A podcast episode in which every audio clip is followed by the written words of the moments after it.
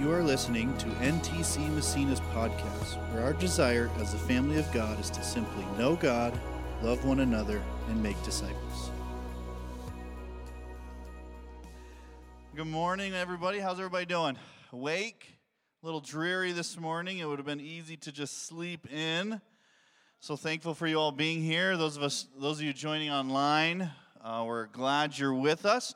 So um, I'm going to jump into the message here right off. And uh, how many how many felt Tony did an amazing job last week? I just listened to it yesterday. It was amazing. Um, of course, if you if you know the family situation, it's just just heart wrenching what what God's even doing in the midst of such pain. Um, but just keep them in prayer. I know I don't know if they're even in the room right now, but we just love the Ramsdells, don't we? Um, and the Groblers and their families been such a a long part of our lives. So, you know, that the questions that Tony asked, I'm like, man, I'm going to steal that for a message. It's a, what will they say? What will you say? What will he say? Because really, these are kind of the questions that should guide a lot of our lives. And, you know, we've been kind of talking about Lent a little bit, and we're leading up into Easter and Easter week and what did Jesus accomplish, you know, for us. And, and this season is meant, Lent is a season that's meant to remind us what God has done, but it's also a moment where we're supposed to evaluate our lives. And as Christians, as those who follow Jesus, the idea is do we actually look like Jesus? Or do we look like maybe something different than Jesus? Are we, are, we, are we associating more with maybe an American church look rather than Jesus? And those can be different. Do we look more like what we think a Christian is supposed to look like, even though Christian was really in a term that meant little Christ, or do we actually look like Jesus? I appreciate the worship this morning. Because really, at the end of all of this, Jesus is the center of everything we do. Nothing comes before him. Everything we do should point to him. Even the scriptures is just an arrow sign. This isn't the point of what we do. This is an arrow pointing to who we care most about. And so we use the scriptures to point us to Jesus, but the scriptures are not Jesus. Jesus is Jesus. And what Jesus did how he acted, what he said, what he looked like when he lived here. This is what we're supposed to be like as Christians, as followers of Christ. Honestly, I like to just say this is what we're supposed to be like as humans. Because, you know, sometimes we talk about Christians or we talk about followers of Christ, and it, and it brings this separation in the world. And there is a separation. There's those who are actively trying to follow Jesus, and then there's those who aren't actively trying. But yet, Jesus' design for all humanity was to look and be like him. It's why from day one we were created in his image, or day six. We were created to be like God. We were created to look like Him. We were created to act like Him. And this season of Lent, even in the tradition of, of church history, was always meant to be a reflection moment to say, do we actually look like Christ? Do our lives look like this? And those questions that Tony posed last week, I think those are great questions to say, man, is my life looking like it's supposed to? And especially as we get closer to Easter and remember what Jesus paid for, I love the idea of like, did he pay for how you're living? Or did he pay for you to go to church for 90 minutes? I think that's kind of a cheap payment. He, he paid so that your life could be transformed, so that you could have hope in the midst of difficult circumstances, so that you could have joy when the world doesn't make sense around you. He paid that you could have victory in your life beyond what the world can understand, but only what Jesus can provide. This is who Jesus is. And so, you know, we're kind of doing this reflection time leading up to Easter, and I wanted to pose this idea what does it actually look like? You know, we've been talking about different ideas. What does it look like for our lives to look like Christ and to follow his ways? And what did he say? Well, I'm going to read from a very well known portion of Scripture, Matthew 5, today. This is Jesus' Sermon on the Mount, the beginning of it at least. And uh, for many of us that are Christians, we've heard this taught 10,000 times probably. But I want you to frame it in this way. Jesus is actually giving a picture here at the beginning of the Sermon on the Mount of what people are supposed to look like who follow him. He's giving a, a list, literally, of these are the kinds of people who look like me, who act like me, who are actually being and acting in a way that is representing my Father in heaven. These are the people that you're supposed to be like. And he gives us a list. This is a great thing for us. But what we're going to find in this list is it's not our natural way. It's not our typical way of thinking, especially in Western culture. This is not the way that we typically act by ourselves. And so I want to start in scripture this morning, but I gave you a few in your notes to start. In Matthew 4 17, so, you know, um, I, I spoke in Ogdensburg, I didn't speak here last week. But in Ogdensburg, I kind of actually ended with this scripture, and I wanted to start here this morning. And it's verse 417. So I talked a little bit about Jesus' life a few weeks before that, even here, of the temptation of Jesus being led in the wilderness. But in verse 17, it says, Then, uh, from then on, Jesus began to preach, Repent of your sins and turn to God, for the kingdom of heaven is near. And uh, probably almost a year ago, I preached part of this message here about repentance about how we frame repentance in a way that makes it feel like an ugly term, like repent. But really, repentance, it, the word is metanoia. It means a change of mind, a change of the way you're thinking. And Jesus, when he says, repent of your sins and turn to God, for the kingdom of heaven is near, this is a good invitation. He's saying, change the way you think Change the way you act because sin, we know what that means because I've said that enough times here, right? Missing the mark. Living outside the design of God. That's what it means. It literally just means you missed the mark on, on the design for God as a human, or for you as a human. So anytime you do that outside the mark, that's sin. Eh, it's not just a list of rules and regulations, it's anything outside our design. So, what Jesus is saying is change your mindset about the way you're living and missing the mark. And then he says, So I'm going to invite you now. Instead, you've been facing this direction. You've been living in this way. You, your mindset has been faced this way. I want you to turn towards God to learn the way you are supposed to live. And then he invites us into heaven. That's why he's saying the kingdom of heaven is near. It wasn't like a threat. For some reason, we read this as some sort of threat, don't we? We, we, we kind of have this turn or burn mindset when we hear this. But really, Jesus is inviting us to change the way we think and act and see the world to turning and seeing the world the way heaven was supposed to be. The way the world was designed to be at the beginning. And so he invites us to turn. This is Jesus' message for the world. There's a new way to live, there's a new way to see the world that He created for us. And we are supposed to be agents that literally bring heaven to this earth. That's what the Our Father prayer is about. If you've been in Christianity in any context, you know this, you know this prayer. Our Father who art in heaven, hallowed be thy name, thy kingdom come on earth as it is in heaven. That's our job. To believe that the kingdom of heaven is actually available to us now.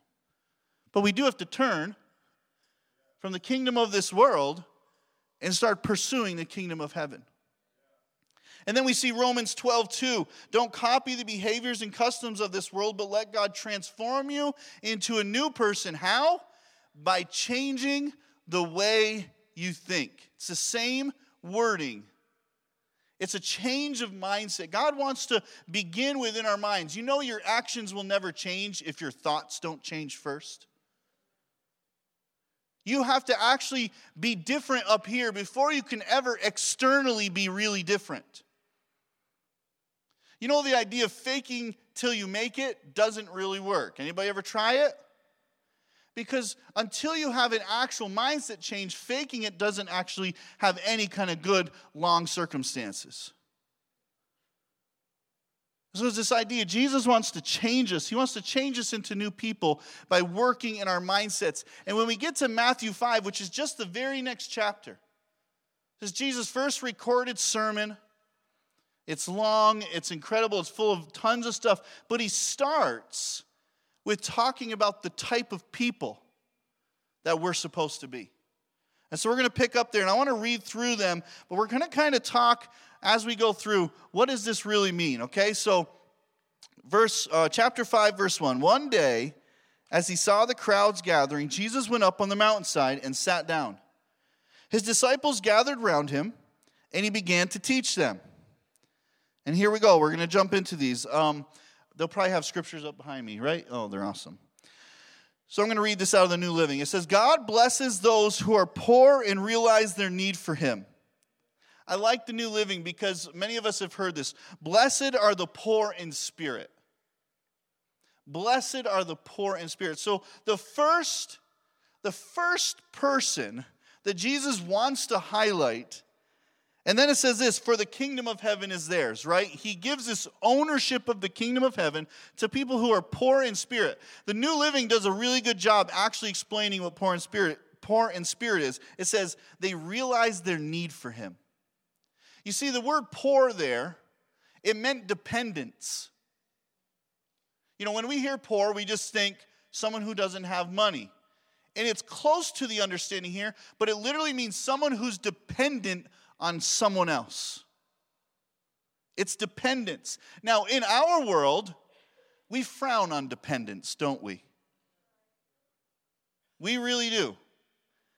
I'm sure every person in this room at some point has talked down about the assistance our government gives to people, especially if you have a job and you come to tax season and you wonder where your money is and you immediately begin to blame those who are dependent.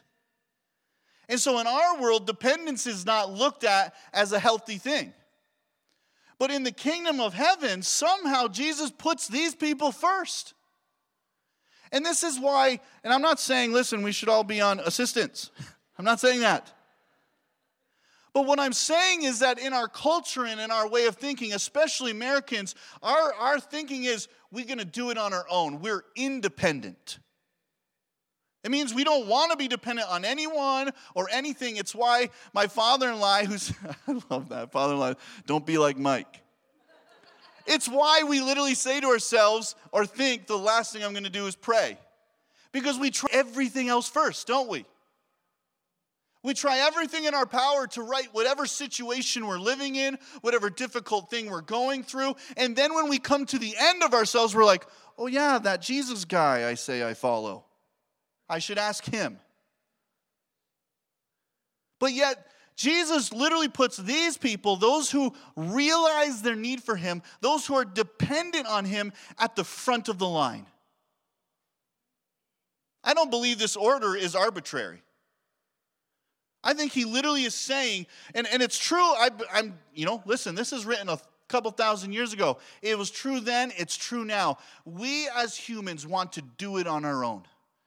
Yet in the kingdom of heaven, if we want to look like Jesus, there's a dependence where we have to be able to say, I need God. I need Him. In fact, it's the first precursor to following Jesus. You're not a good follower if you don't follow. You're not a good Christian if you can't realize that you need what Jesus has done for you. It's the first precursor to everything. And, and Jesus says this, and he moves them to the front of the line. Those who are dependent, those who are poor in spirit, the kingdom of heaven is theirs. Isn't this something we have to work to overcome, especially as Westerners?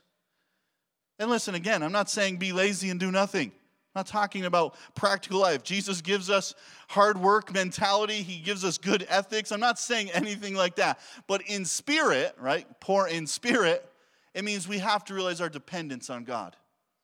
That even in our successes in life and in our, our you know, successes in seeing things happen in a work arena or in the marketplace, that comes through an incredible dependence on God.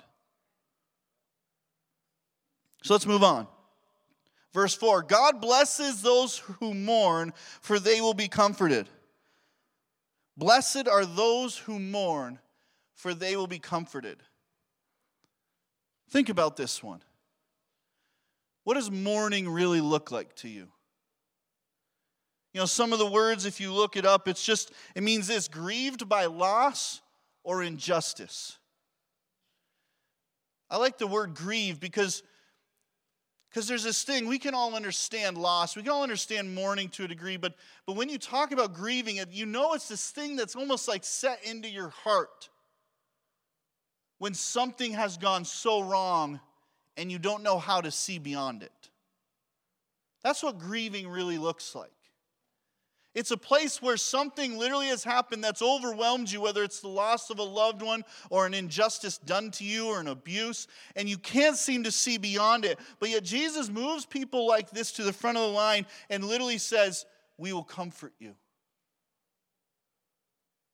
There's something right about grief in our life. I don't think God causes it, but man, does He come, come and live with us in it. I love, like, these are the opposites of how we look at society. I mean, have you ever met someone who's lost someone that's been grieving for 10, 20 years? I have. And sometimes there's a place like, if it's a new story to me, I have this compassion. If it's an old story, I start to think, when are you going to get over this? Because we're like, we get hard hearted and we, for, we lose compassion and we lose seeing someone's grief and how it's affected their whole life and how it's shaped them for decades. Yet Jesus says, You're part of the kingdom of God. We'll comfort you. A literal attribute of followers of Christ are those who are okay with grief and mourning. Not letting it control us, but letting Jesus comfort us in the midst of it. Every one of us has lived there. Every one of us has gone through that. Verse 5 God blesses those who are humble, for they will inherit the whole earth. Blessed are the meek, is what a lot of you maybe know the scripture in the ESV. Blessed are the meek, for they will inherit the earth. The New Living says it this way Blessed are those who are humble. I like that, but actually, the meek word in, in the Greek there is gentle. Blessed are those who are gentle. I don't fit well in this category. Gentle probably isn't how my kids would describe me. Even when we're having fun, I'm rough. I like try to see how much pain Isaac can handle. that kid, man, he's got to get into wrestling. He can just handle it. And he never stops. Even after he begs, you know, to get out of a hold or a pin or something, then he just he comes right back at me. I'm like, I just hurt you. How are you doing this again? Gentle and we know this, we, we hear this in the, the fruits of the Spirit too, as well. There's this gentleness that the kingdom of God, that Jesus literally elevates above other things. And you know, I, I think especially in our culture, gentleness is not looked at as some big attribute. You're not making it in the corporate world if people describe you as gentle. You're probably not some big successful entrepreneur if people call you gentle. You are definitely not making it in politics if you're called gentle. But yet, in the kingdom of God, an attribute when people look at Christians should be man, that person is gentle. They, there's a meekness about them. You don't want to know who embodies this? Justice Martin. If you spend any time with Justice, I'm like, you know, I'll punch him for you, Justice. That's what I feel like. I'm like, I'm not gentle. He's like always so kind about everybody. Meekness, gentleness. This is what we're called to look like. Imagine a world. Imagine in America where the highlight of people is actually more on the gentle side. Do you think we'd have as many of the problems as we have? No, because when we look across the aisle with people who disagree with us or vote different than us or think different than us, we wouldn't just immediately reach down for stones to throw at them. We'd be gentle about it. We'd be humble. We would probably try to understand their way a little bit more. Blessed are those who are meek, for they will inherit the earth. I, I love some of these literally have these, like he tells you what the blessing is, right? You know, sometimes we're like, oh, you're so blessed. What does that even mean? What, you have money, things go easy for you. I'm just saying it because it's a nice thing.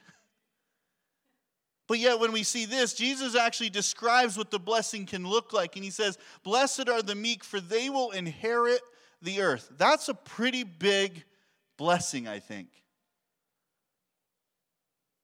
This is what we're called to look like. Let's go down to verse 6. God blesses those who hunger and thirst for justice, for they will be satisfied. That's the New Living Translation. The, the ESV says, Blessed are those who hunger and thirst for righteousness, for they will be satisfied.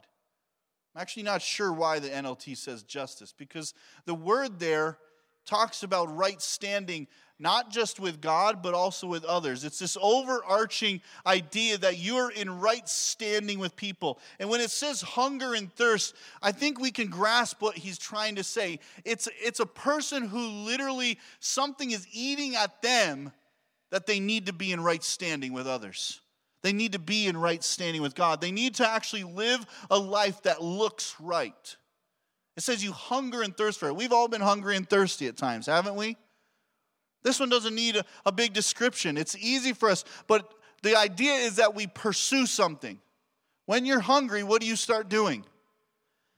You start thinking about where you're going to eat. I mean, the minute I go on a trip, you want to know what I do? I start looking along the road. Where's Chipotle? Is there any Chipotle's near here? Five guys? Panera bread for some people? Soup never does it for me.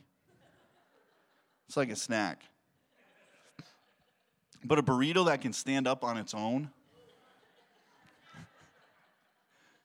We know what hunger feels like. And honestly, how much of our life do we just spend thinking about what we're going to eat next? My son never doesn't even finish a meal and he's like, What's for dinner? I'm like, you're still eating lunch. Give us a minute to breathe. We know what hunger and thirst feels like. But God's saying, literally, people that look like Jesus, people that are going to inherit the kingdom of God, they need to literally hunger and thirst after righteousness, after living in a right way, in a right standing with God, and in a right standing with others. This is what it looks like to be a Christian. Do our lives look that way? Are we pursuing righteousness? Now, righteousness sometimes can get confused with perfection. It is not what it is. I would actually say righteousness first. If you know Jesus, you have it. We believe in something called imputed righteousness. It literally means that Jesus has clothed you in his righteousness. It means that even when you aren't righteous, you are righteous. Even when you make mistakes, God covers them. Even when you miss the mark in sin, God covers it but yet it also teaches us that we should be pursuing that righteousness every day. We should be pursuing what it looks like to be in right standing. Let's move on. Blessed are the merciful, for they will be shown mercy. We should all love this one. Blessed are the merciful. You know, I was reading a little bit about just this scripture and trying to understand a little bit more. I mean, I, I think most of us know what mercy means, but one of the, the people that were kind of commenting about this scripture says this compassion plus forgiveness equals mercy. Compassion plus forgiveness. That when we actually look on someone in a situation and show mercy, it means that we actually now begin to have compassion for where that person is at in their life, and we now issue forgiveness for a situation. That's what equals mercy. And the reason this one is so important for all of us is because we all need it. Every one of us, we hope that this is how Jesus views us, right? That he looks at our life and he says, Man, you keep making that same mistake, but I see beyond your mistake and I see you and I see the difficulty of your life and I even see why you keep making the same dumb mistakes. And Jesus has this compassion on us. And then he's issued us forgiveness through what he did on the cross. And therefore we have mercy in our lives.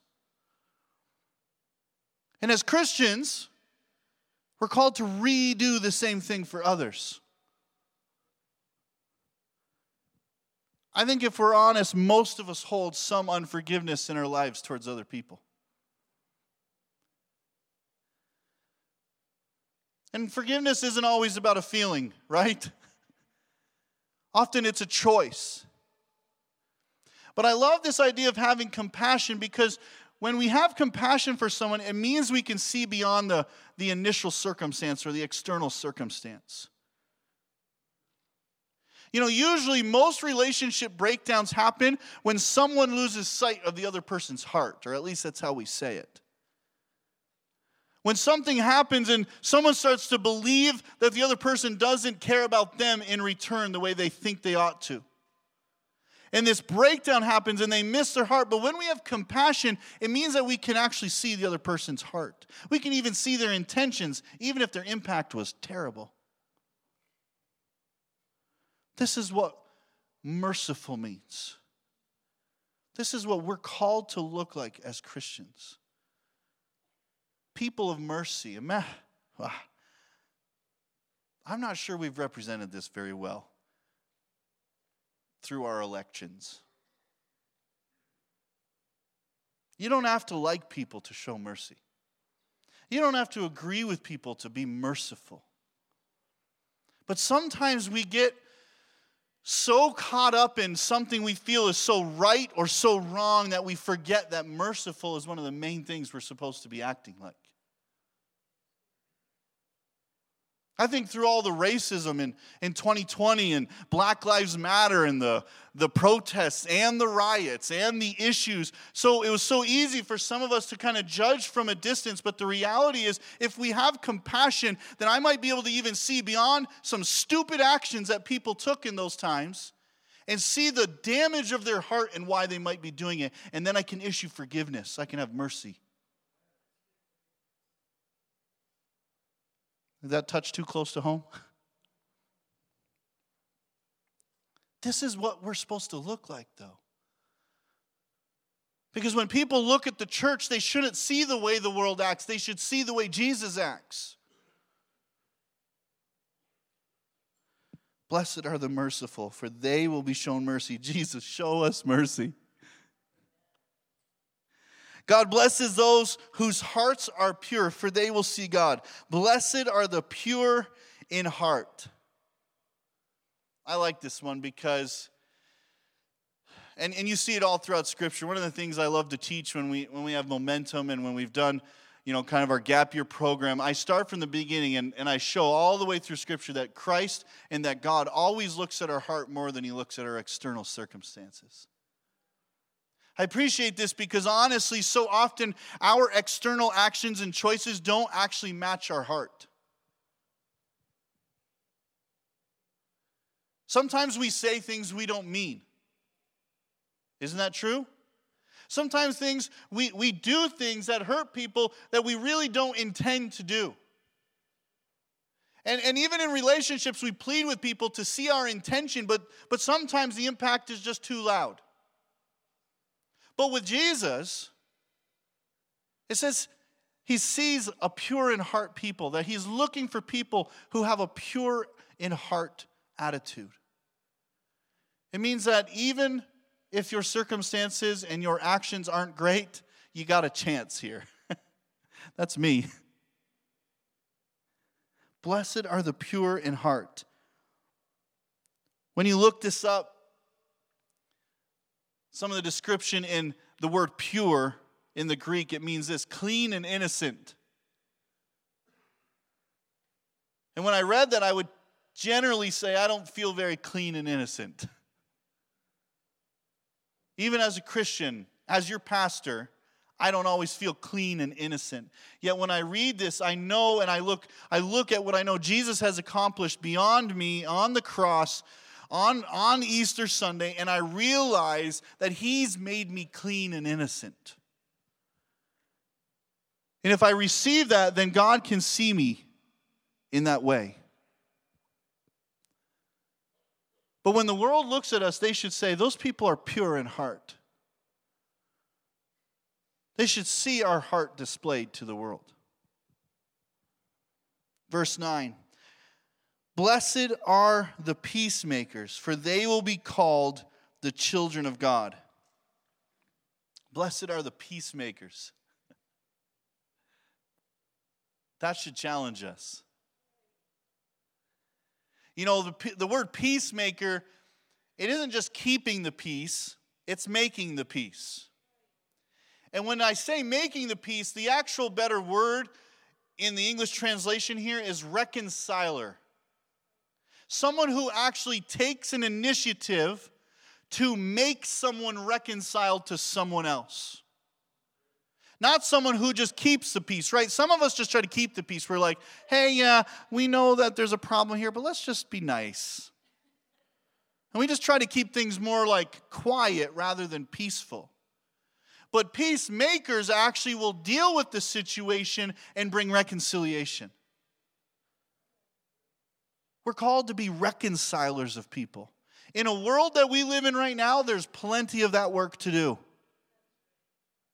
to reconcile people, to bring people back together.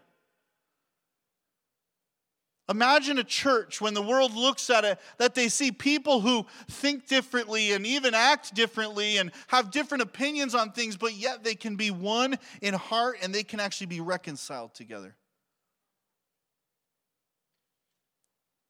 Imagine a world that sees people who they know have hurt each other and damaged each other, but yet through the grace of God, somehow God brings them back together. Reconcilers. Is this what the world thinks when they look at the church? They're reconcilers. Verse 10 God blesses those who are persecuted for righteousness' sake, for the kingdom of heaven is theirs.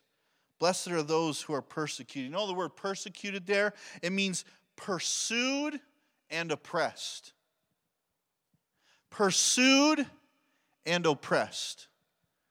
I know a lot of us have thought we're under some persecution in the U.S. You're not.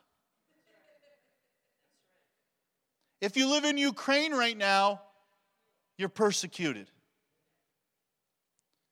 You're pursued and oppressed.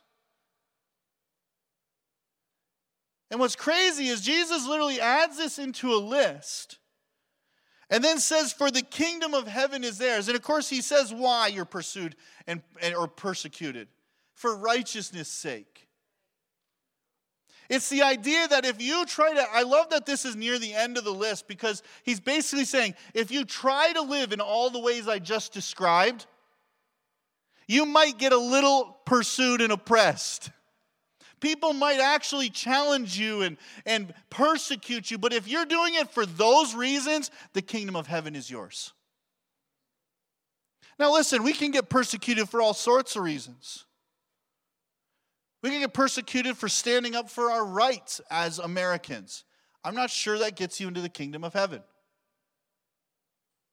You can be persecuted for, for other things, but I'm telling you, when we try to live like Jesus tells us to live and then persecution comes, Jesus gives you the ownership of the kingdom of heaven.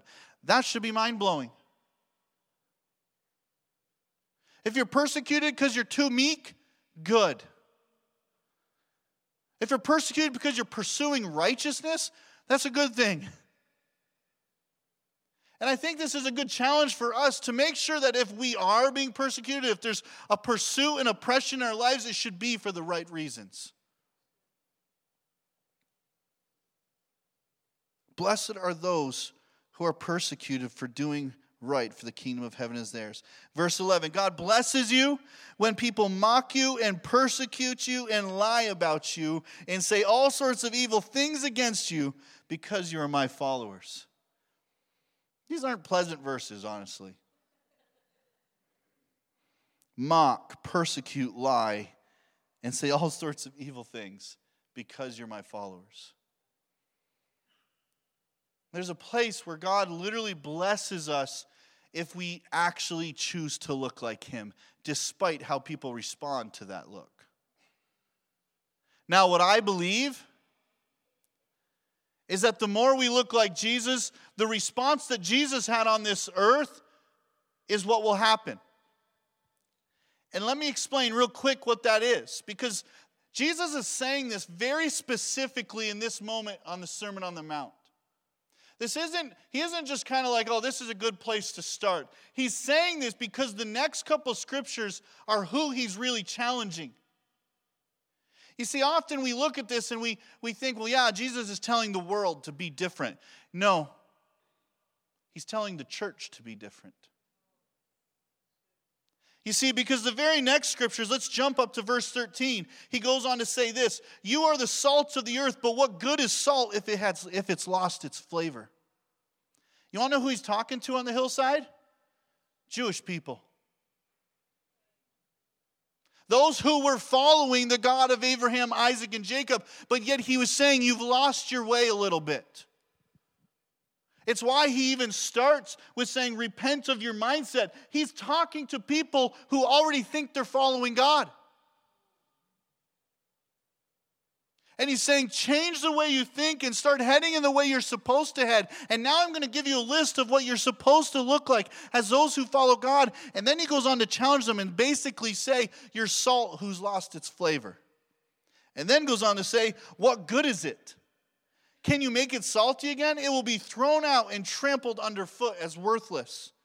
You are the light of the world, like a city on a hilltop that cannot be hidden. No one lights a lamp and puts it under a basket. Instead, a lamp is placed on a stand where it gives light to everyone in the house. In the same way, let your good deeds shine out for all to see, so that everyone will praise your heavenly Father.